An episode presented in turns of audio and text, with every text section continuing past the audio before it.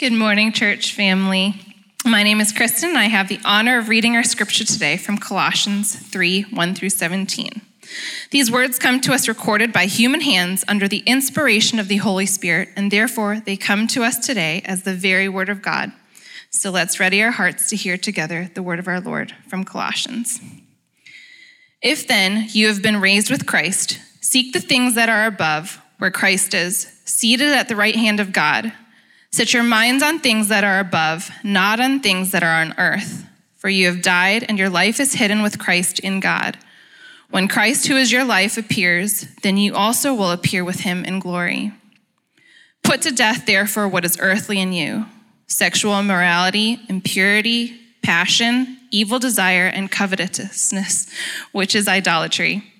On account of these, the wrath of God is coming. And these you too once walked when you were living in them. But now you must put them all away anger, wrath, malice, slander, and obscene talk from your mouth. Do not lie to one another, seeing that you have put off the old self with its practices and have put on the new self, which is being renewed in knowledge after the image of its creator. Here there is not Greek and Jew, circumcised and uncircumcised, barbarian, Scythian, slave, free, but Christ is all and in all. Put on then, as God's chosen ones, holy and beloved, compassionate hearts, kindness, humility, meekness, and patience, bearing with one another, and if one has a complaint against another, forgiving each other as the Lord has forgiven you. So you must also forgive. And above all these, put on love, which binds everything together in perfect harmony. And let the peace of Christ rule in your hearts, to which indeed you were called in one body, and be thankful. Let the word of Christ dwell in you richly, teaching and admonishing one another in all wisdom, singing psalms and hymns and spiritual songs with thankfulness in your hearts to God. And whatever you do, in word or deed, do everything in the name of the Lord Jesus, giving thanks to God the Father through him. This is the word of the Lord. Thanks be to God. Well, over the last you know, 30 or 40 years um, in evangelical preaching, we've put forward um, a lot of biblical wisdom. Uh, there's kind of been this mentality of, well, you know, Christianity in the Bible, spirituality, it's less relevant than it used to be. Let's kind of show that the Bible is still relevant, that uh, God's wisdom is still relevant for people's modern lives. And, and I think this is a good thing. I'm not, I'm not saying that this by itself is, is necessarily bad. Um, but, but that's led to a lot of kind of a, a great focus on biblical wisdom in our, our teaching. And so, you know, you'll see sermon series, like, for example, like home improvement. You know, this has been a popular sermon series. You've probably seen this in a church. Because here's biblical wisdom for how to be married or to how to raise children. It's how to how to use the wisdom of the Bible to have a healthier and happier home life. And again, that, there's a lot of that in the scripture. So I'm not saying it's not there. Uh, you, there's a lot of sermon series like on decision making, you know, or, and these are just things I pulled off the internet. Um, and then, you know, there's been sermons, a lot of sermon series on managing money, how to manage money, God's ways. And again, it, it, what it's taking is taking biblical wisdom, which we certainly see throughout the Bible, and it's kind of kind of the idea of this preaching a lot of times is look, we need to prove to them that God's word is still relevant. Let's show them that God's wisdom can actually work for them and maybe we can kind of back them into worship, right? Maybe we can kind of like prove that you know, the wisdom of God will help you out, and therefore you should worship God. And then, then we can get them, you know, to the whole Jesus and the cross and all that kind of stuff. And, and again, I, I want to be careful here because there's so much wisdom in Scripture. So I'm not critiquing uh, biblical wisdom, but I am critiquing, I think, a lot of this kind of methodology. That we can win them with the practical wisdom and then move them to worship.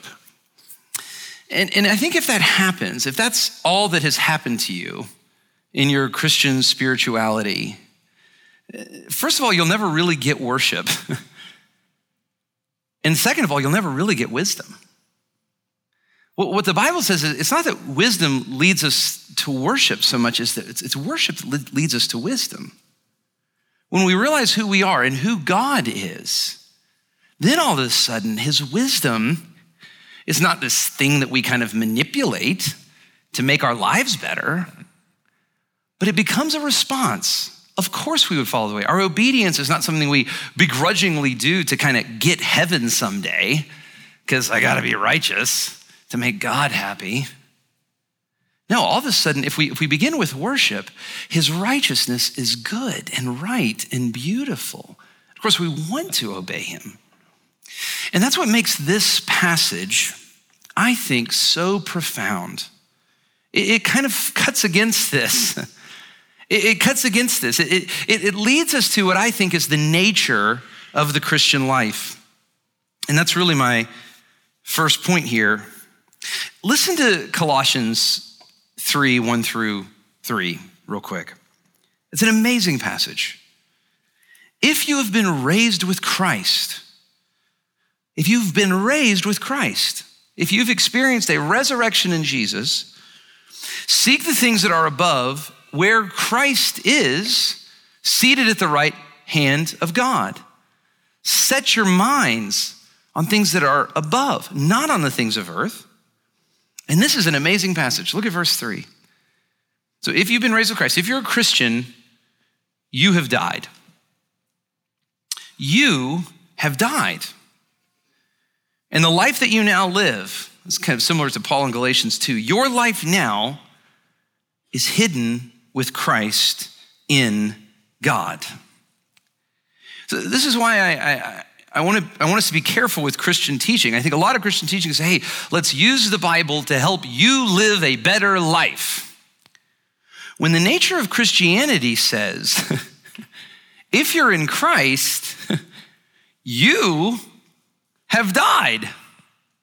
It cuts very much against kind of the secular humanism of our day, which talks a lot about you and your self fulfillment and your uh, self appeal and your self worth. You know, y'all have heard me say that the anthem of a secular humanistic age is the song by Lionel Richie and Michael Jackson, We Are the World, right? We are the world, right? We are the children. We are the ones who'll make a brighter day, so let's start giving. There's a choice we're making, and then here it is. We are saving our own lives. We are justifying ourselves. We're making a better day. Just you and me. That's the water that we swim in. That's the secular humanism that we swim in. And so, of course, that kind of a secular humanism would be drawn to Here's some biblical tips on how you can save your lives. Here's some wisdom on how you can make a brighter day. But the real nature of Christianity doesn't say that. It says, if you're a Christian, you're dead. You have died. To be a Christian, you have to die. and you have to be raised with Christ. Now, I'll, I'll just go ahead and tell you for people like you, hardworking, smart, achieving Atlantans, this is a hard message. Your whole life, you were told, you're special, you're great. Get out there and take life by the horns. Or, like T.I. or, or Rihanna, I guess, said, you're gonna be a shining star in fancy clothes, in fancy cars. Then you'll see you're gonna go far. Because everyone knows just who you are. so live your life, live your life. That's the message of the world. That's the message of kind of modern secular humanism. We know that. That makes sense to us, right? That, that message makes a lot of sense. If you're, if you're kind of new to Christianity, you're like, I like the we are the world. And, and here's the deal we all do. We all do. So, I mean, Welcome to the club. But the Christian message is different. What we read in Colossians 3 says, no, you've died. Eh, to be a Christian, you have to die. Now, you may be saying, okay, hold on, help me understand this, Jason. What do you mean? What are you talking about? Um, there's, a, there's a type of movie, um, and movie critics uh, call it the metaphysical second chance movie. A metaphysical second chance movie. It's a, it's a whole kind of type of movies that you watch. And you really watch these movies at Christmas time. These, uh, there's a lot of our favorite movies that are metaphysical second chance movies that come out at Christmas time. And what happens in a metaphysical second chance movie is that somehow, somewhere in the movie, the laws of nature are kind of bent so that the main character of the movie can kind of see their life in a different way. So, one of my favorite metaphysical second chance movies is It's a Wonderful Life. You know, It's a Wonderful Life. The, the laws of space and time are bent a little bit, and George Bailey, who's the title character, gets to see his life in a different way. He gets this metaphysical second chance. He gets to kind of peer in on his own life. It's a great moment of clarity, and he gets to see what the world would be like without him. Right? Another one that I love is Family Man. You know, you ever see this movie with Nicolas Cage? And it's the same thing that happens. He gets to see what his life would have been like if he would have married his college sweetheart. It's a metaphysical second chance. He gets to kind of peer on, in on a different version of his life. Now, here's the deal with us we live in our little world, we go day by day. We follow, of course, we're, we're listening to the songs of the day, we're, we're embedded in the values of the day, and it, it's very hard sometimes in our busy lives to have these moments of clarity. We, we usually, in just kind of the busyness of life, we adopt what the world around us is saying this is what should be valuable to you. This is what makes you important. And it's usually, it's not exactly the TI version with fancy clothes and fancy cars, but it's some version, it's a more practical version of that. I'm valuable if I succeed. I'm valuable because of what I've done and because of what I've bought and because of who I know. I am saving my own life. But every once in a while, a good friend dies suddenly, or you get diagnosed with a disease, or you lose your job, or you just get caught in something really shameful. Or you come to a worship service like this, and this Bible is opened up, and, and God, by His Spirit, starts speaking to you. And what God is doing in those moments is He's giving you a metaphysical second chance. He's allowing you to peer at your own life and ask the question what is my life? What is my life? Who am I really? What am I really for? And I hope that when God lets you see those things, that you begin to see that you are a human being made in the image of God. You're made to know God. You're made to worship God. You're made by God and for God, not, not for yourself. I hope that God begins to let your heart see those things. That, that, your life is so much bigger than just the kind of here and now of the day. That's a metaphysical second chance. He, God is helping you to see who you really are and what you are really for.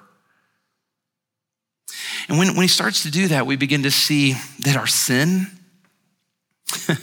our disobedience to God has ruined us. And, and, and I think uh, so often we can kind of trick ourselves into believing that our problem is just a few little select sins here and there. Well, I lied that one time or I stole that one time. But I really think when God gives you a real metaphysical second chance, you really just you realize, wait a second, maybe it's not that I just sin every now and then. Maybe I really don't obey God much at all. You know, Jesus said that the two basic commands of God are to love the Lord your God with all your heart, with all your soul, with all your mind, with all your strength. So if I ask you that, is that what you're like? Like when you think about how much time and energy you spend, like kind of making sure you're comfortable and you're well recognized and you're well known compared to how much time and energy you spend loving and worshiping God? Is that what you're like, that you love the Lord your God with all your heart, soul, mind, and strength? And if you're saying, well, no, I mean, good, you're, you're in good company. Just look around you. Jesus said the second commandment is to love your neighbor as you love yourself. Is that how we are? Is that what we're like? Is that the kind of people we are? where we spend as much energy and as much time seeking the good of our neighbor. We spend as much time and energy seeking the good of our neighbors we do worrying about our own stuff. Is that what we're like? No, we're, we're in good company. When we have these little metaphysical second chance moments, we realize, man, I have a, I have a big problem here. I can't save my own life. I, I can't save my own life. There's, there's nothing I can do to save myself. And, and we, we start to realize how deeply and profoundly we need a Savior. And look, the good news of this, the good news of the gospel is that that's exactly who Jesus is. That's exactly what Jesus came to do. You see, Jesus didn't come primarily to be a great moral teacher, even though he was a great moral teacher. But that's not his primary purpose. He didn't come primarily to break racial barriers down. Even that's exactly what he did. He didn't come primarily to be a model of humility and love. He, didn't come primarily to expose the evil of the Roman world. He didn't come primarily to expose the evil of the whole Jewish temple system, even though he did that. He didn't come primarily to heal the sick or cast out demons or to give sight to the blind, even though he did all of those things and more. I want you to hear this. Jesus, the Son of God, the second person of the Trinity, primarily came to save sinners like you and me. And when you've realized who you actually are, that you were made for God, and that your sin has separated you from God. That, that makes a verse like this so profound that in Christ, through faith in Christ, in Christ, you have died. The, the, the sinful you, the, the, the self controlling you has died. Faith in Jesus means this it's to forsake your own autonomy. It, it's not just about gaining a little practical wisdom along the way. No, it's forsaking your own autonomy. You have died in Christ. And the life that you now live, your life now is hidden with Christ and God. But of course, the amazing news of the gospel is that not only have we died with Christ, we are also raised with Christ. You have died and your life is hidden with Christ and God, but he's already covered this. You have been raised with Christ. And so, in result of that, seek the things that are above. If Jesus has done this, if Jesus has reconciled us to God, if we are saved, if we have such a great Savior, then, then we can be reconciled to God, that we can actually live the life that we were supposed to live. This is the nature of salvation. You have to get that. You have to get this, or you, you don't understand the rest of Colossians. Jesus has completed something for us. He has done this great work on our behalf. He has died for us. We have died with him. And now our sinful life is dead and we've been raised with him. This is what it means to be a Christian. If by faith you trust in Jesus, you've died, your life and all of your sin has died with him, and your future hope, your life now has been raised with him. And if that has happened to you, if that has really happened to you, then the response, the only response of that is worship. Don't you see? It's not this like, look, if, if all you come to Jesus for is some practical wisdom here and there, you'll take some of it. You'll say, yeah, there's some good stuff here. But some of the wisdom of Jesus you'll be ashamed of. You'll be like, 21st century people do not believe this anymore. Some of the, er, if, if all obedience is to Jesus is something that you do to, you know, get in good with God, then it'll be begrudging and be like, why is God so hard on me? Why does he make life so hard? But if you, if you're dead, and if you've been raised, and if you realize that God is not calling you to live for something, but He's calling you to live from this identity that Jesus has already given you, raised with Christ, seated with Christ. Notice how all of those words are past tense raised, seated, called by God. Well, then we live into worship. Then his way is good, that we obey him with joy. Don't you see? If you have died with Christ, if you have been raised with Christ, then seek the things that are above. You have to get this to understand the rest of Colossians, the rest of the text. Now, in the rest of the text, with the time I have left, Paul basically lays forward two commands so we, have talked about the first thing here, which is the nature of the Christian life. But the second thing is that he talks about the two commands is putting to death what is earthly in you. So putting to death kind of your old self, your old life, and putting on godliness. So, in, in, light of what Christ has done for you, in light of who you are now in Christ, you've died with Christ and now you've been raised with Christ. In light of this, put to death what is earthly in you, put to death the old man and, and put on or bring to life this new man. Now, uh, there, this is a big passage, it's a weighty passage, it's a thick passage. And I don't have time to kind of go into every word. But, but two big categories here, at least in the putting to death, under the point of putting to death what is earthly in you. The first is putting to death your, your earthly appetites. Putting to death your earthly appetites. Look at verse 5 with me. Put to death what is earthly in you sexual immorality, impurity, passion, evil desire. You know, it's interesting. Most commentators believe that all, all of this is really related to sexual sins, kind of the pagan, worldly, sexual sin of that day. And it was interesting to me as I think, about man, Paul lists out four things. Put to death this, this, this sexual perversion in your heart. But as I was thinking about that,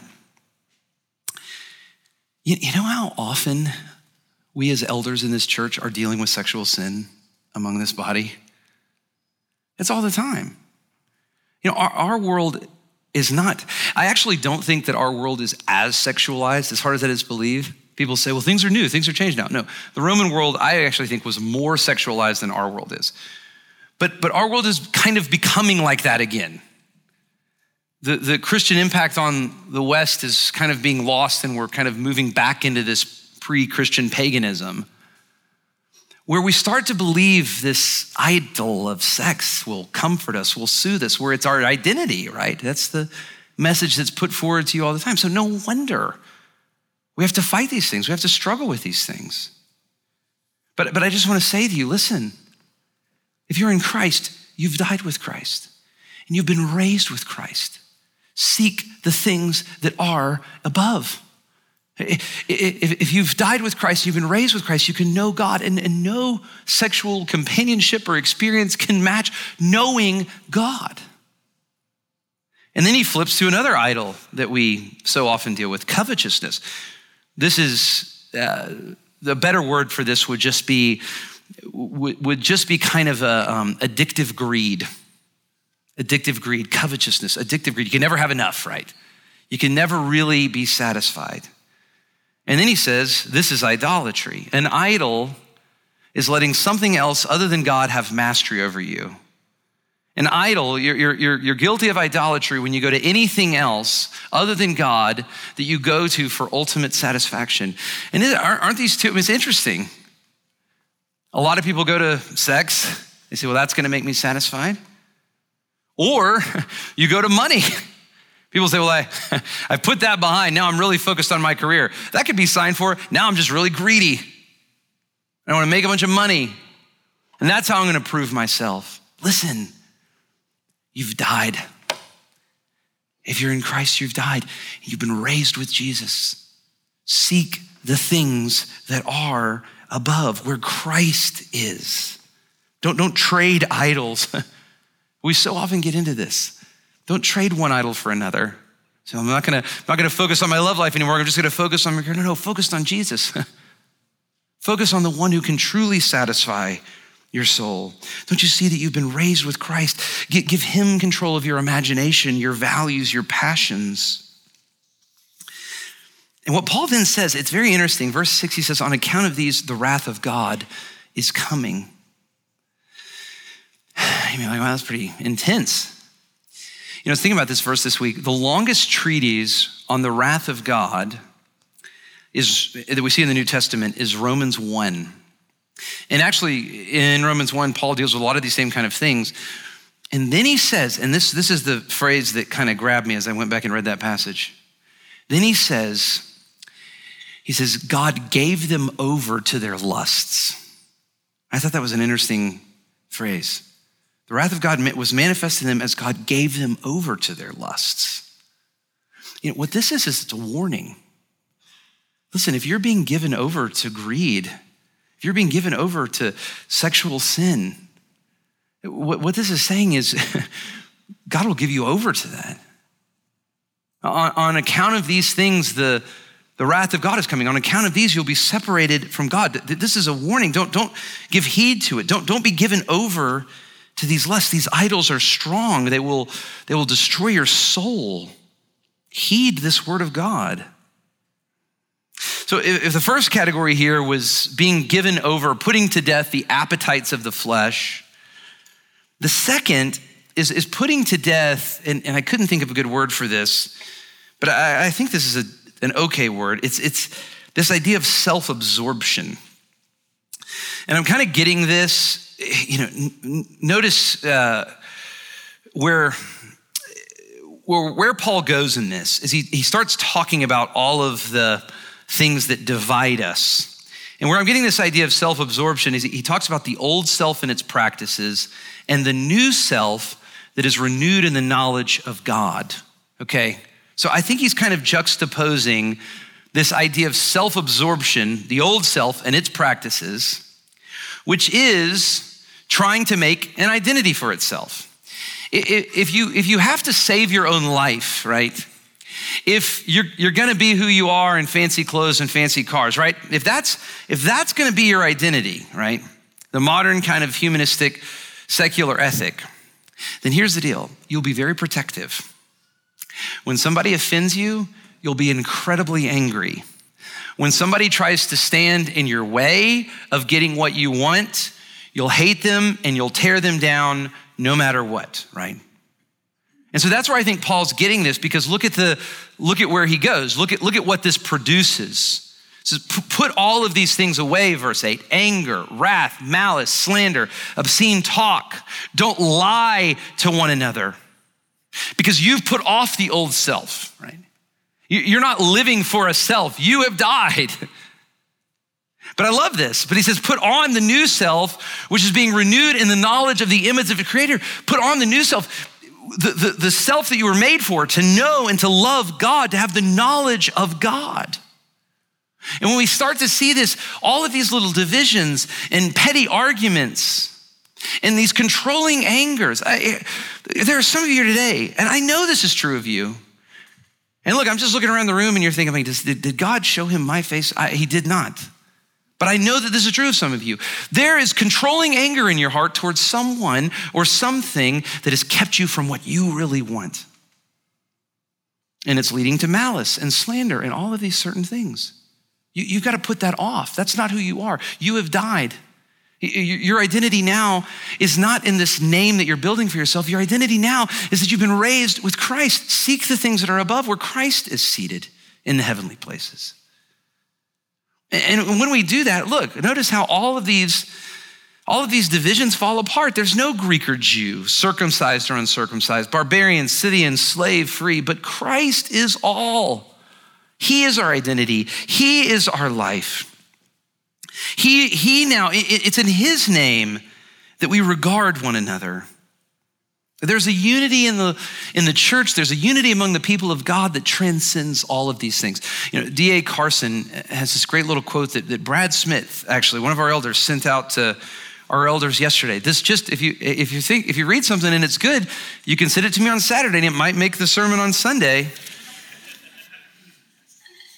But I love this little quote that he sent. I think we have it up here. It says, The church itself is not made up of natural friends. Now, now you within the church, you may have friends, people that you find a lot of agreement with, people that you find a lot in common. So that, that happens within the church, but that's not the essence of the church. That's not the unity of the church. All of those things can fall apart quickly.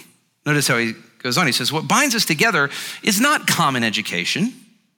It's not common race. It's not common income levels, common politics, common nationality, common accents, common jobs, or anything of the sort. Now, what, what binds the people of God together? Christians come together not because they form a natural collocation, but because they've been saved by Jesus and they owe him common allegiance. This is kind of what I was talking about before. You know, it, it, it's it's not wisdom that leads to worship, it's worship that leads to wisdom. It's not community that leads to worship, even though you may, you may, you may find friends that know Jesus and that leads you to see him better. That, that certainly happens. But when you really start to love those people, is when you realize who they are and who you are in Christ and that God has brought you together. In light of this common allegiance, in light of the fact that they have been loved by Jesus himself, they commit themselves to doing what he says. And what does Jesus say? Love one another. In this light, they are a band of natural enemies who love one another for Jesus' sake.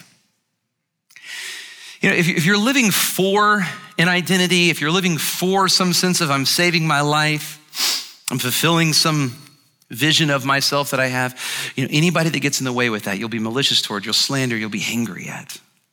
But if you have a life, if you've died with Christ, if you've been raised with Christ, then you can love even the hardest people, even the people that have hurt you in the deepest ways. So put off the appetites of your flesh, put off your sense of self absorption. You have died and you've been raised with Christ. And put on, this is the third point here, put on godliness. Again, there's a long list here. I wish I had more time to kind of go through each one of these, but I've, I've categorized this with you. I think what Paul is doing here, and I actually think this is really helpful, as he's encouraging us to put on godliness. How do you put on godliness, right? I, I you know, uh, commentators have given illustrations here of putting on godliness like we put on clothes. Don't you wish it was that easy?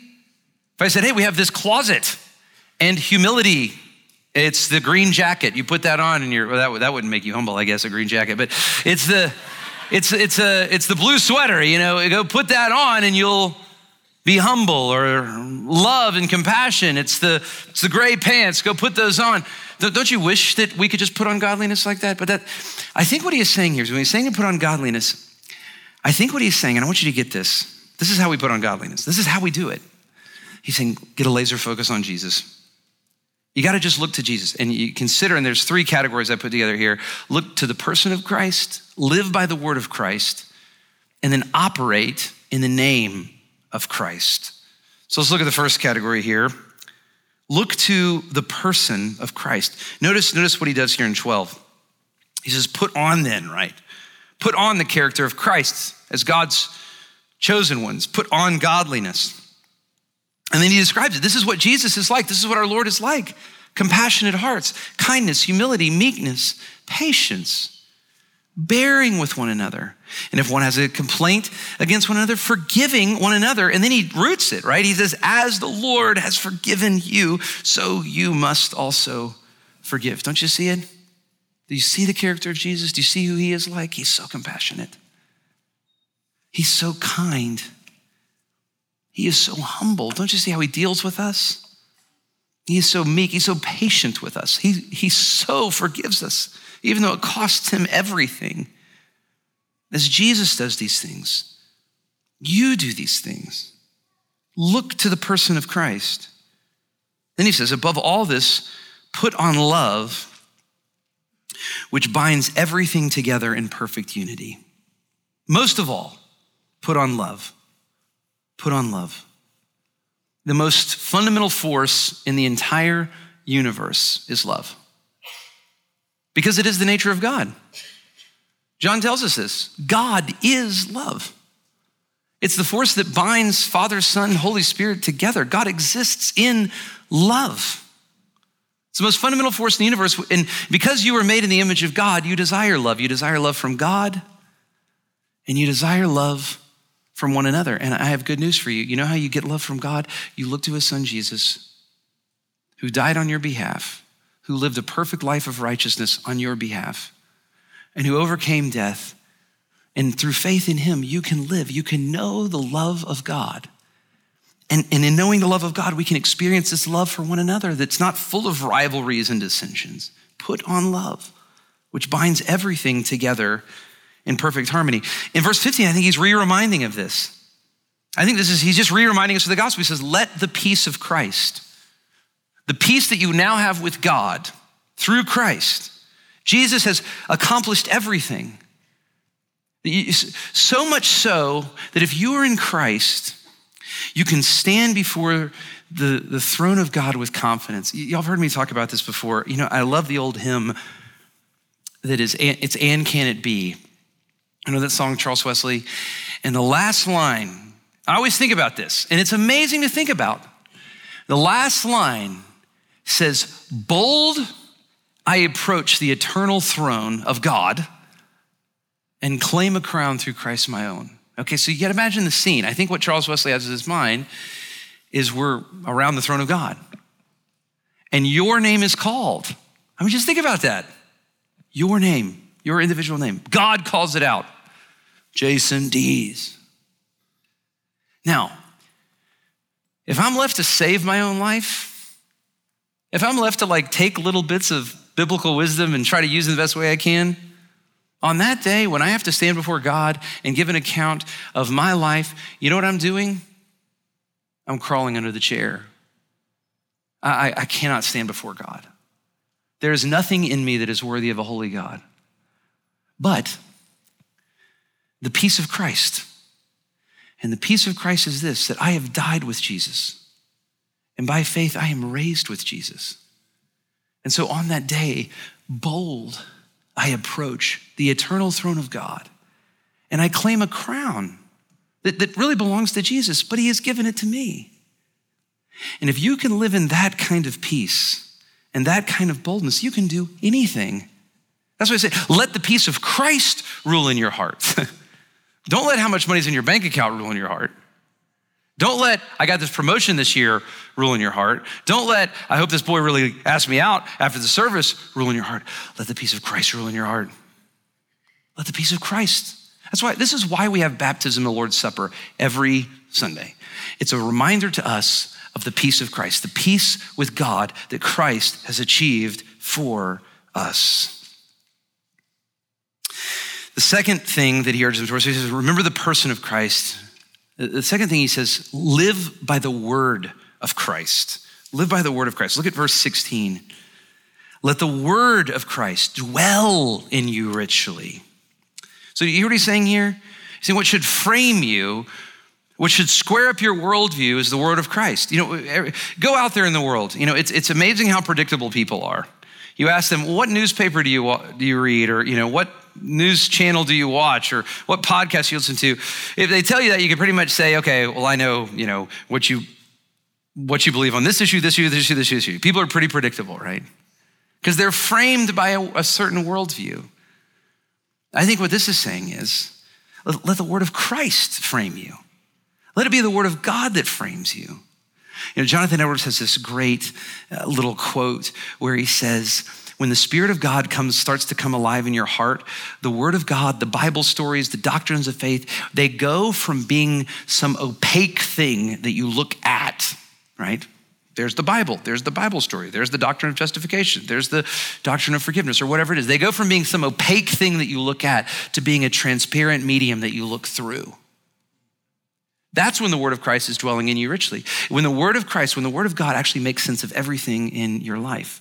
And how does that happen? How do we do it? Well, certainly it happens by private reading and by meditating on God's word privately. But I love this. It, it, it happens in a deeper way when we do it with one another, teaching and admonishing one another in all wisdom, singing. How's the word of Christ gonna dwell in your hearts? You sing hymns and spiritual songs. That's why, you know, guys, I, I want to encourage y'all. The singing part, the, the time we come and sing, it's so important. You, this is, you're, you're here for one another. We're admonishing one another. We're reminding one another of what is true about God, what is true about the world. And this isn't just, you know, Jordan Coughlin could have been a rock star moment. No, no, what he's doing, what he's doing is he's taking those gifts and he's saying, no, I want us to, I want us to teach and admonish one another so that the word of Christ may dwell in us richly.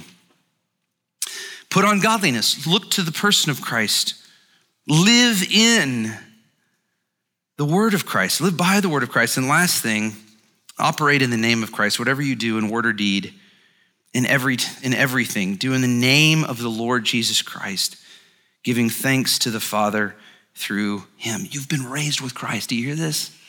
You have died with Christ, you've been raised with Christ. Christ is your life. I love that phrase. Christ is your life. When Christ, who is your life, Christ, who is your life. We, you know, we often said this little Dallas Willard quote that the Christian life is this it's living your life as Christ would live it, as Jesus would live it if he were you. Christ is your life. When Christ is your life, and when he appears, you will appear with him in glory. Live toward that, seek that. Do everything in the name of Jesus. Do everything as a representative of Jesus. You know, we're, we're going to sing in response. And then we're going to have baptisms. And I love that we are. Baptism, if you're kind of new to church, I always say it's the weirdest thing we do, right? If you're new to Christianity, you've heard somebody give a speech or a lecture before, like what I'm doing. This is a sermon. If you, you know, you've heard people sing, you know, prayer is a little weird. Like maybe you were a little weirded out by Jordan's prayer of confession earlier. But baptism's really weird. Somebody's going to tell what God did in their life, and then another person's going to dunk them in water. It's kind of like, what is, what is that all about? Here's what baptism is, and this is why it's so powerful it's a sign, it's a signpost for us. It's one of those things that reminds us of the peace of Christ. It's one of those things that reminds us that we have died with Christ and we're raised with Christ. You all throughout the Bible, water is actually a symbol of God's judgment. I mean, think about the story of Noah. Think of God destroying the Egyptians in the Red Sea. Think of Jonah, storm came when he was on the sea, was thrown into the raging sea. When someone's baptized, they're, they're giving you a physical picture of something spiritually that's happened in their life. They're saying, I've realized that I was made for God and I've blown it. I was made to worship God and I've blown it. I haven't loved God with all my heart, soul, mind, and strength. I haven't loved my neighbor as myself. I was made for God and my life, I've blown it. And so I deserve to die. I actually deserve to be put under the judgment of God. But God, in His mercy, has raised me. I have died with Christ. And on the cross, when Jesus paid for my sins, He was paying for my sins. That, that was my death. And now, because of Jesus, I'm raised with Christ. I'm called to a new life. It, it's a physical sign of something spiritual that's happened in the life of every believer. But here's the real good news of baptism it's a physical sign of something physical that will happen to you if you're in Christ. It's a physical sign of something spiritual that has happened to you if you're in Christ. It's a physical sign of something physical that will happen to you if you're in Christ. Here's the deal one day, you're all going to actually die unless the Lord returns. But the good news is, is that you've already died if you're in Christ. You don't have to face the judgment of God. You don't have to face the second death. And, and upon your death, you will be raised to be with the Lord, where He has set all things new and right, where everything is whole, where all the sad things have come untrue.